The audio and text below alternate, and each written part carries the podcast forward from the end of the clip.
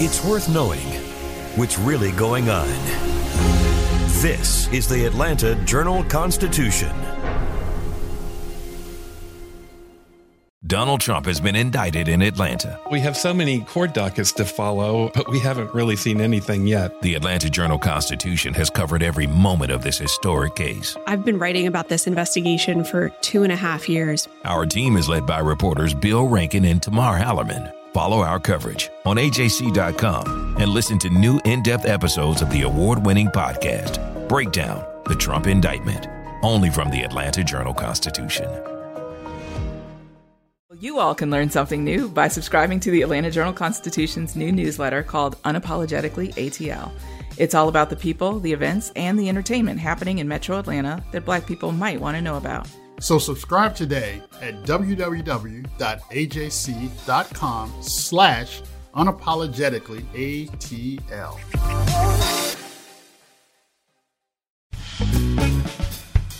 This, my friends, is Access Atlanta. It's a new podcast that shares the best things to do, see, eat, and experience.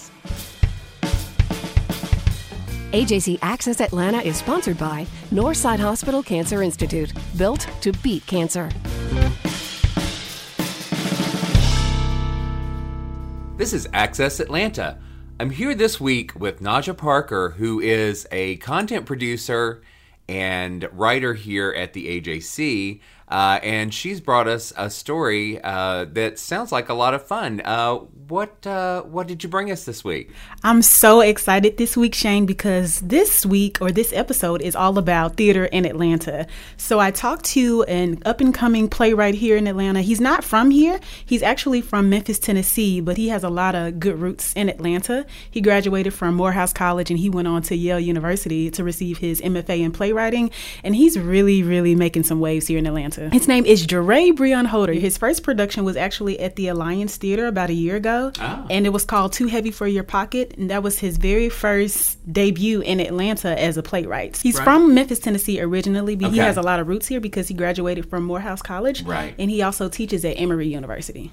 Oh, okay. So so he's teaching. Does he teach? Uh, do you know? Does he teach playwriting or? He does teach playwriting, so he kind of helps the students get the professional training that they need in addition to the academic training. So he works with a lot of the professors there, helping them just to experiment with the, with the kind of stories that they want to tell. And they, at the end of the semester, they all have a showcase and they show everybody what they've been working on all semester. So he kind of helps facilitate that and guide them through their process. Right. Okay. So so tell me what what is is the story that you've done about is about uh, the play that's coming up? The story is mostly about Jiréh and his upbringing as an artist. Ah, so okay. the kind of themes that he focuses on in his writing, what motivates his writing, what influences him, and kind of where he sees the Atlanta theater scene going in the next couple of years. Ah, okay, cool. So, um, um, so this is sort of the the making of, of a young artist, Exactly. right? Exactly. Yeah. Well, that's interesting. So, how it's like about how old is he? Is he? Jiréh is in his late twenties. Oh, okay. so, he's very young. yeah. But he's already making some major some major waves. Oh, that's great. That's great because it's like you know the town always needs new young talent, and and you know I think we we we can nurture that, and and it's nice to see see young people coming in with new ideas and and how that changes uh, our artistic landscape here in Atlanta. And what I love about him as well is exactly what you said. He loves bringing other artists who are up and coming up with him. And his role gives gives him the opportunity to bring along other playwrights, other directors, other stage managers, other costume designers, other lighting designers. So it's just a full-blown lane and, you know, arena for artists of all kind. Oh, that's great. Yeah, I love to see that when when people people help other people, especially sometimes it's it's difficult to get into uh, the arts here um, or anywhere really. Um, because it's uh, it's a hard a hard business to be in. There's just not a whole lot of money, unfortunately. But uh, it's great to see someone come up and, and, and help out and pitch in and uh, bring other people along with them. In relation to the story, just how he does it, I know you mentioned that it can be really difficult Yeah. to kind of get your foot in the game in the theater arena. He tells his story about how he did it, about de- developing different relationships with people who are already in the arts. The Alliance Theater was a big part of him Right. growing and developing as an artist. They actually helped him with his resume and his application to get into Yale University. Wow. So the connections are super duper important if you're trying to really make a stamp on the theater scene. Right. So I guess that's why that's must be why he came back to Atlanta. He came back to Atlanta because a lot of the themes of his shows are related to Southern culture, specifically Southern black culture. Mm-hmm. Right. So he could have gone to New York City or LA or even Chicago, but he felt like he could best build and elevate his stories talking about the people in the South while being in the South. Right. Right. Yeah. Well, and I guess you know Memphis and Atlanta probably share some commonalities, both being southern cities. Exactly. Yeah. Well, that's great. Well, uh, let's uh, take a listen to Najja's story.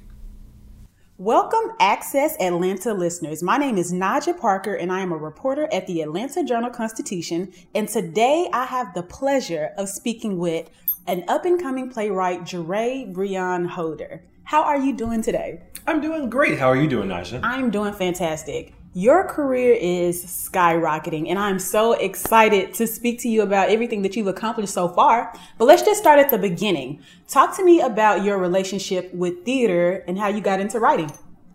Um, I've always been a writer. I was one of those like nerdy kids who even at summer camp like walked around with a clipboard. But I came to theater at Spelman. So I took a theater appreciation class as a gen ed and I was an English major because I knew I was going to be the next Toni Morrison. But then I started taking classes, and I thought, "Wow, Toni Morrison did a lot more work than I feel like doing." But but theater felt like fun work. It didn't feel like work. It felt I'm writing the story for these actors to play in, and I can see these actors make cool choices, and I can see this director uh, mold my story in an exciting way that led led me to stuff that I wouldn't have come to by myself versus novel writing, which is you in a room by yourself writing and writing and writing. And so theater was fun. Theater was this cool thing that uh, that I realized fed my social side. That makes sense. So you mentioned Spelman, which means you went to Morehouse College. 2012. What was your intention when you enrolled into Morehouse? When I got to Morehouse, I was pretty clear I wanted to be a English major, and I was gonna get the Martin Luther King education to be the black man who could do the highfalutin talking and all that stuff. And then I got there and realized, oh, I'm not actually this kind of black guy. uh, and that was okay at Morehouse, that there are all kinds of black people in the AUC. And so I kind of found myself there and got to play around with what kind of writing do I like or what kind of style do I have. And uh, I think inched my way closer and closer to an aesthetic that I think I established by the time I was a senior. Talk to me about writing your very first play. My very first play. my, it's so funny. My very first play was this piece called A United Front. Um, I did this in the Black Box of Spelman Theater, uh, starring Patrick Jackson, Althea Williams, and Christian, I think, played the priest. and so it was about this couple whose kid had been abused by uh, a pastor that they trusted. And so they were inviting the pastor over to try and like have a conversation with him about how to proceed with their child um, because obviously this child trusted the pastor but it was clear that something inappropriate occurred. And as all good black drama ends in a big fight. Which was funny. And that was my very first 10 minute play that i got to see done and it was really cool. My parents came down and they were really thrilled about it and people received it quite well. And and i thought wow this is just thrown up in all black in a room. What happens if I add some lights? What happens if I do more with uh, these ideas that I'm having or play more around with these themes? And by the end of my time at Spelman, I had ar- arrived at like a, the full length kind of production version of my a 10 minute play and that one was called raindrops and it was about my family and my whole family came which was really cool and they sorry I'm now thinking how like nice of them to support this kid so much in this endeavor, which eventually turned into my career. Nice. Now you mentioned like some pretty heavy themes with your very first 10 minute play. You talked about abuse and. right. but abuse is heavy. Mm-hmm. Um, the black family can be a heavy topic, and religion can be a pretty heavy topic. How do you kind of wrap your mind around these type of themes and make them digestible for people who are going to view your work? I think those are kind of the themes I'm always I'm always constantly grappling with, and I throw in parenthood as well or parenting, and this question of how do Black families negotiate parenting in the 21st century when religion as a construct is kind of collapsing in a lot of ways. Um, we're all spiritual. We all kind of understand that there's so many ways to access the divine if you want to, and I'm constantly thinking about. Um, the place that religion held for my parents and my parents' parents, and the place that religion holds for me. And how do we negotiate these big themes in our day to day lives? Mm. Which is what I think most of my plays focus on. People just trying to live life, and they have these barriers, either socially or uh, intimately, that are are are uh, preventing them from fully living. And it's about persevering and trying your best. I think that's what every play I write is actually about. And now that you say it, it did start at United Front with that couple fighting the pastor. now we, I know that you continued your work at Yale mm-hmm. University. Um, you received your MFA there in playwriting. Talk to me about how that experience kind of helped continue to mold you as a playwright. What was super was that I think the Atlanta community saw something special in my interest in writing and interest in theater. So both Emory, Spelman, Morehouse, and the Alliance Theater kind of came together to usher me into uh, being a young artist, and they all helped me with my application. And I got into Yale. I also got into Brown, uh, and um, and my time at Yale felt much closer to a lot of me's, a lot of people who were early in their careers and but knew that they were serious about the thing. They knew that they wanted their bread and butter to be the the art of theater. And so I'm with people from all over the world, truly all over the world. And we're all here for three years in this crazy place called Yale.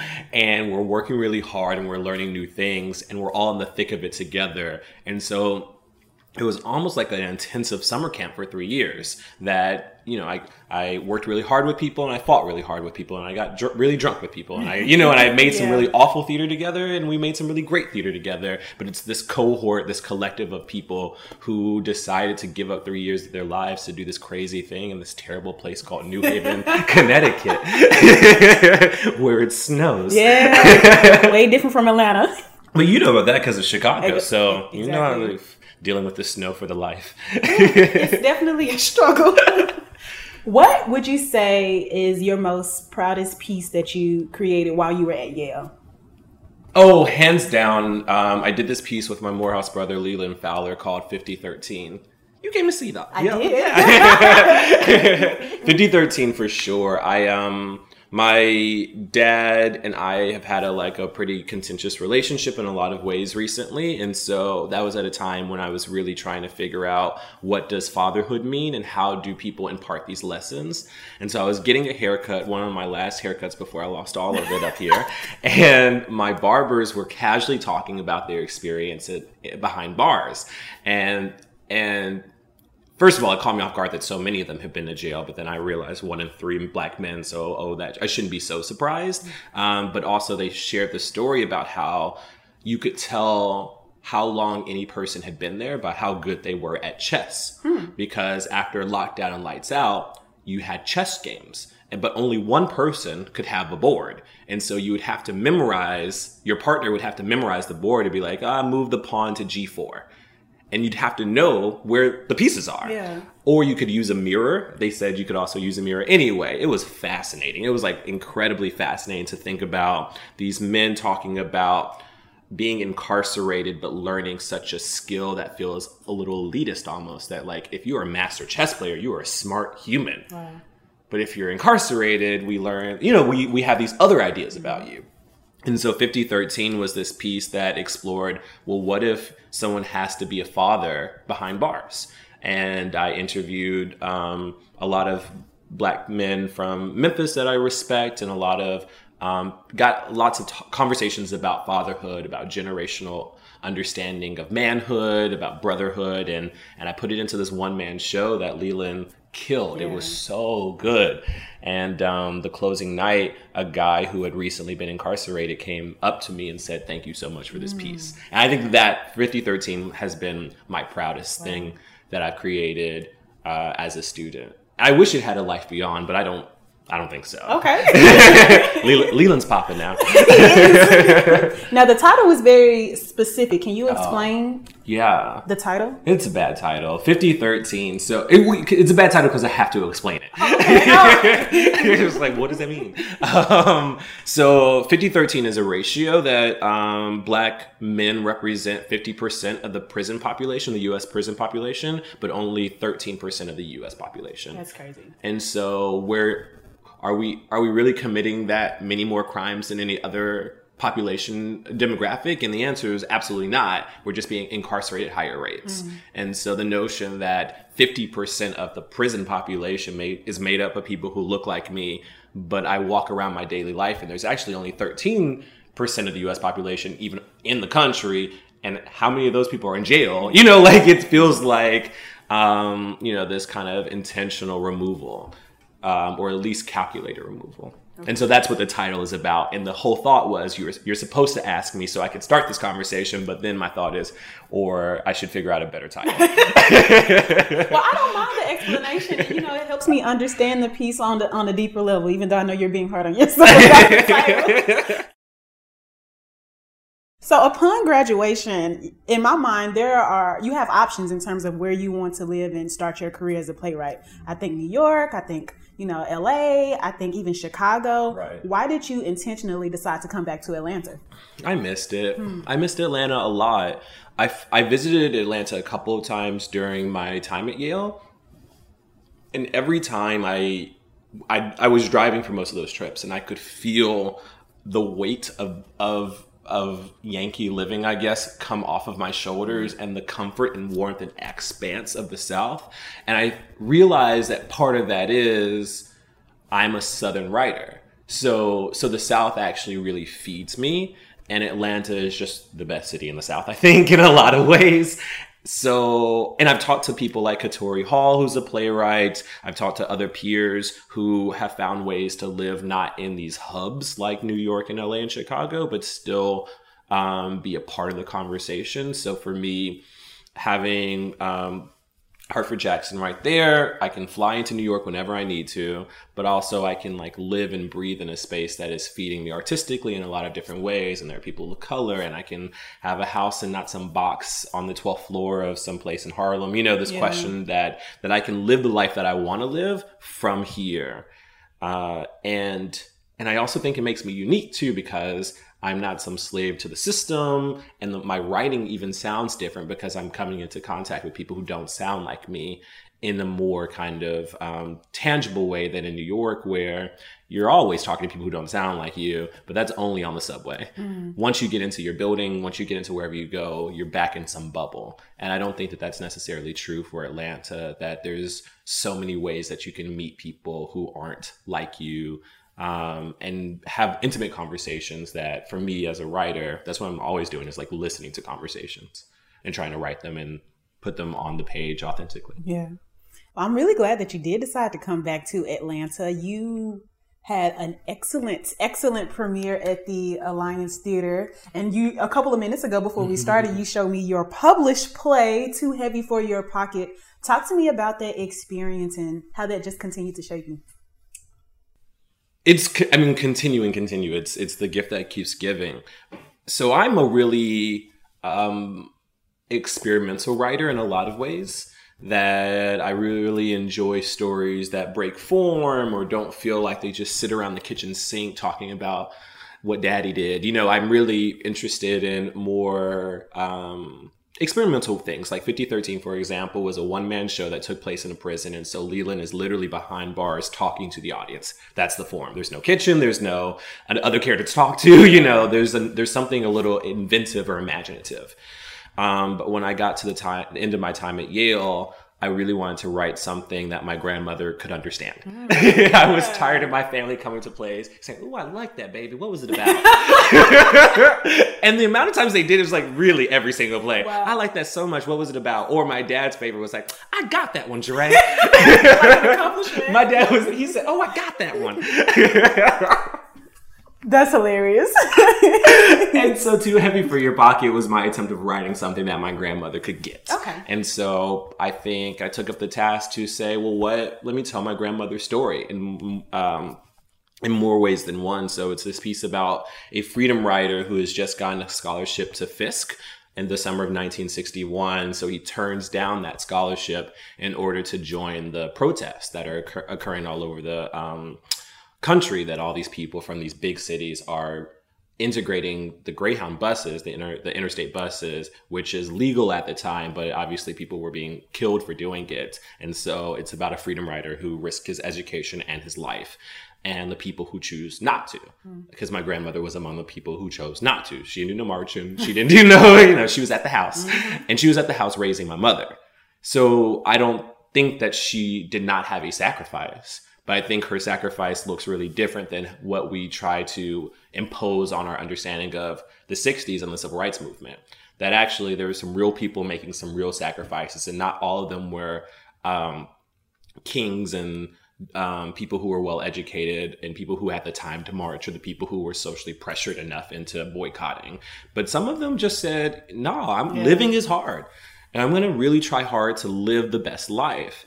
And it's a piece about, you know, the different kinds of sacrifices that occurred in 1961. And I think in some way today, right? Um, you know, do you want some Starbucks? You know, you know this question of like, what am I going to boycott? How am I going to boycott? Do I have time to do this march, the women's march? This, you know, like Right. how am I negotiating living day to day? I mean, and then this goes all the way back to United Front. These are things that I'm always thinking about: is how do you keep living? Anyway, Too Heavy for Your Pocket won this competition called the Kendeda Prize at the Alliance Theater, which is a really rare opportunity that playwrights fresh out of grad school usually spend three, four years hustling before anything pops off for them. And this particular um, uh, prize is so that you get a production as soon as you graduate, which is unheard of.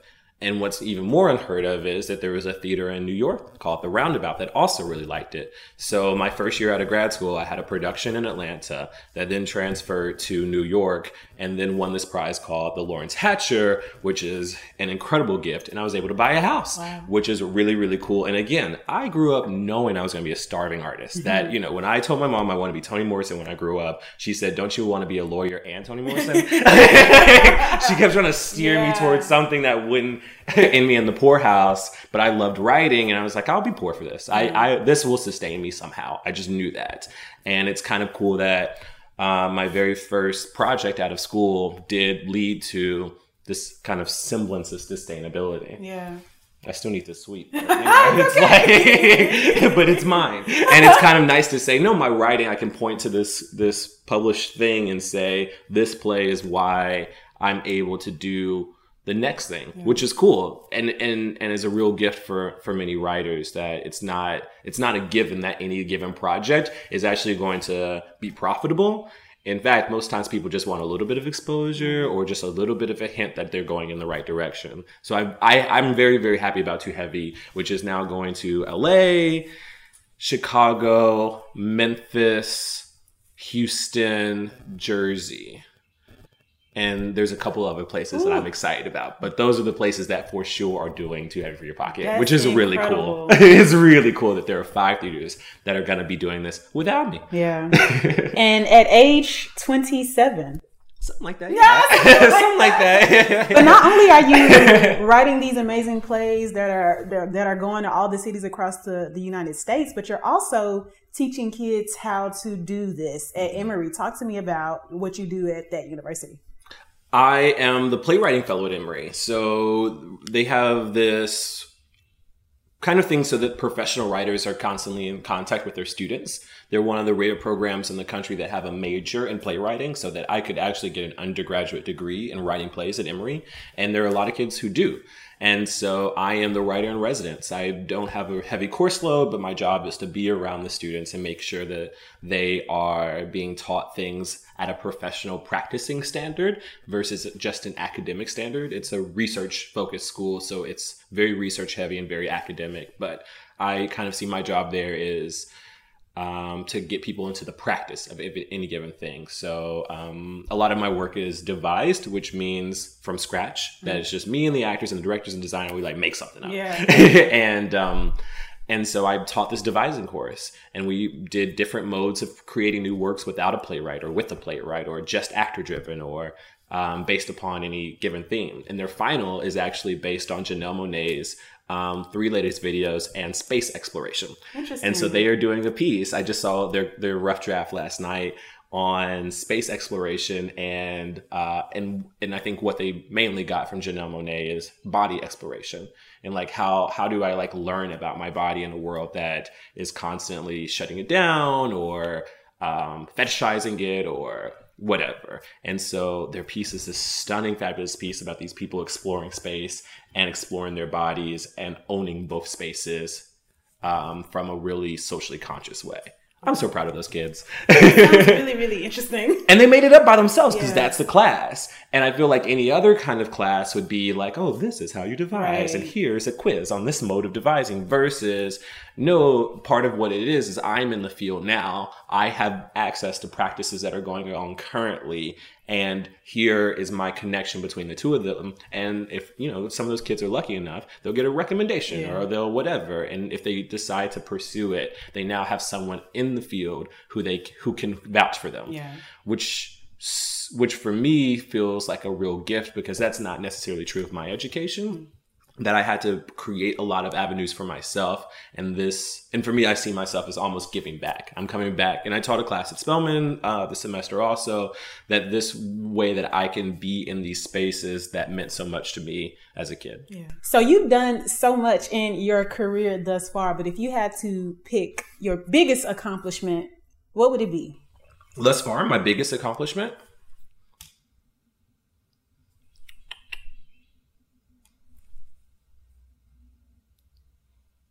i'm really proud of what i did at Spelman. i'm really proud of uh, the playwrights workshop and the unbound festival which was a, a festival for the most part i invented while at Spelman with the help of you and some other really cool friends uh, but it but what why I'm most proud about that is I think it has been the thing that has given more people more opportunities. That has really galvanized some folks in ways that I don't think they would have been galvanized without that. Um, one of my good friends, Rachel DeBose, like applied to grad school with her play that she did for Unbound, and she got into Northwestern, and so now she is like a working playwright in Chicago. Of course, I'm not taking responsibility for that, but this opportunity leading to that discovery for me feels great. Or Brittany Horton's first time on stage being um, one of those endeavors, and um, having uh, like I, there's just so many people who touched it and were touched by it at really pivotal points in their development that I feel really proud of all the work that went into making Unbound happen. Yeah. That was a long time ago, though. I gotta have a better one, don't I? No, no. if that, but if that's what it means to you, I think that's really special. yeah, it meant a lot. And then my last question for you, as an artist and writing all these amazing plays and working with all these other amazing artists, what has it taught you about yourself that you may not have known before? What has working? You know, I'm really simple. I'm really simple. Um, I am an ambitious person, but I am also a person who is just fine not getting the applause if I know that I put the work to make sure someone else is shining. So, for example, um, Ebony Flowers um, um, debuted in Too Heavy for Your Pocket in Atlanta, and she knocked it out of the water. It was stunning, but that was her first and biggest gig in a very long time that she had kind of been doing some cool little stuff in Harlem here and there, but not any kind of main stage. Look at me, let me stretch my muscles. She then went on to audition for and get the same role in New York. And she impressed the folks in New York so much. And my um, the dean of Yale School of Drama came to see Too Heavy for Your Pocket and then hired her for a co-pro of Father Comes Home for the War in at Yale, mm. which is going to also be done in California. And so this, for me, that is what I've learned about myself. That that gets me really excited. The notion that me writing plays can give people opportunity. That that's a way that I can give gifts and yes, it's cool that I that I wrote the play or whatever, and I had this published thing. But what's even cooler is that when I write anything, other people get to work. I think that's why we love Tyler Perry. I think that's why we're excited about Own. I think that that's why we're excited about Issa. Like I think that there are that there there are so many people doing it, but it's exciting every time because there aren't enough people doing it. Mm. So to know that no, no, no, I get to be one of those people who are the reason why people of color are designing on New York stages, or the reason why an actor who's been doing cool stuff in Harlem is now getting to explore the country with her art because she got this opportunity that people got to see what she already had. It's amazing. Yeah. It's amazing. Thank you, Dre. I appreciate it. But I'm real simple. That's what I mean. That's what I mean. I'm like, listen, I'm real simple. Like that's that's all it really takes. Yeah. That that the whole the, the shaking hands and kissing babies at the end of any given show really freaks me out and I'll do it because I have to.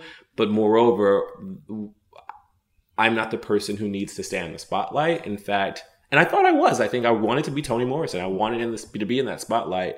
But my most exciting moments have been watching my grandmother watch the play, or the man coming to, up to me after 5013, or Ebony's career skyrocketing after this. You know, this feels like those are the things that feel like, yeah, that's really cool, Dre. Thank you for your time, Dre. Let's take a look at the events happening in and around Atlanta over the next 10 days. Top Dog Entertainment is bringing the championship tour to Cellairis Amphitheater at Lakewood on May 25th. It's your chance to see a Pulitzer Prize winner on stage. Kendrick Lamar has been nominated for the Album of the Year Grammy for each of the last three albums and lost each time.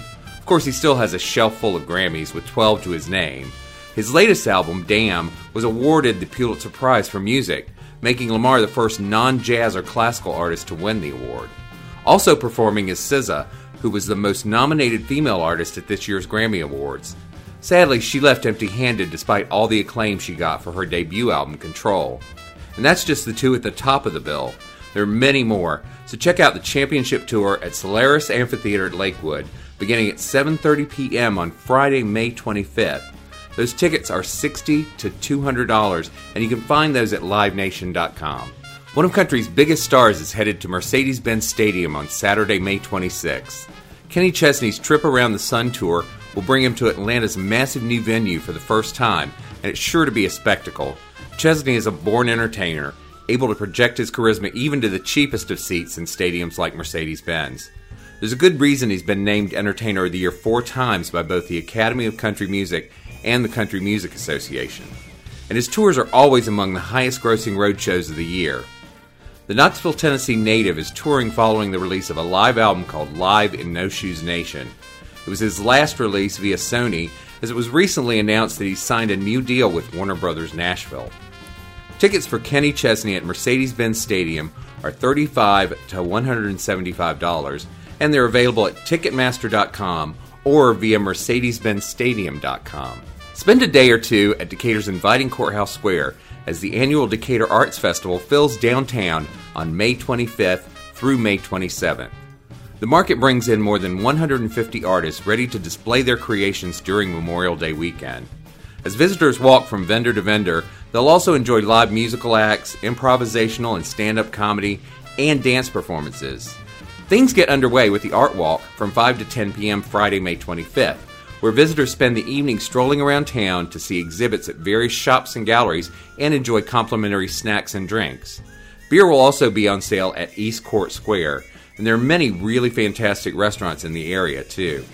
The main part of the festival happens 10 a.m. to 6 p.m. Saturday, May 26th, and 11 a.m. to 5 p.m. Sunday, May 27th. It's all free and takes place in the center of downtown Decatur on the Courthouse Square. Get all the details at DecaturArtsFestival.com. It's a battle of wills at the Bristol Place Senior Living Facility and Aurora Theater's production of Ripcord, a comedy drama by Pulitzer Prize winning playwright David Lindsay Abaire. Abby won't pay for a private room, but she's managed to remain alone through sheer spite. Then she gets a fiercely cheerful new roommate who wants to stay. A bet is made, which escalates into increasingly dirty tricks and torments. It's been described as the odd couple meets the Golden Girls. Ripcord is the current production at Lawrenceville's Aurora Theater, and it continues through June 3rd. The tickets are 20 to $55, and you'll find those at auroratheater.com. For more things to do around Metro Atlanta, head to accessatlanta.com. Our senior editor is Nicole Smith, podcast edited by Ryan Horn, music by Bo Emerson and Billy Ewan, and I'm your host, Shane Harrison. Join us next week for more Access Atlanta. AJC Access Atlanta is sponsored by Northside Hospital Cancer Institute, built to beat cancer.